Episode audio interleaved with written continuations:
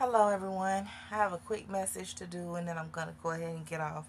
Um, I just want to ask this question Why don't black owned businesses, why don't black people in general, um, why don't black authors, you know, receive support from other black people? Like, I'm confused.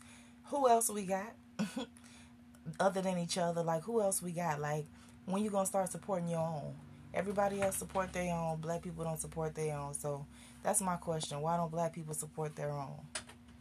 You guys let me know what you think. All right.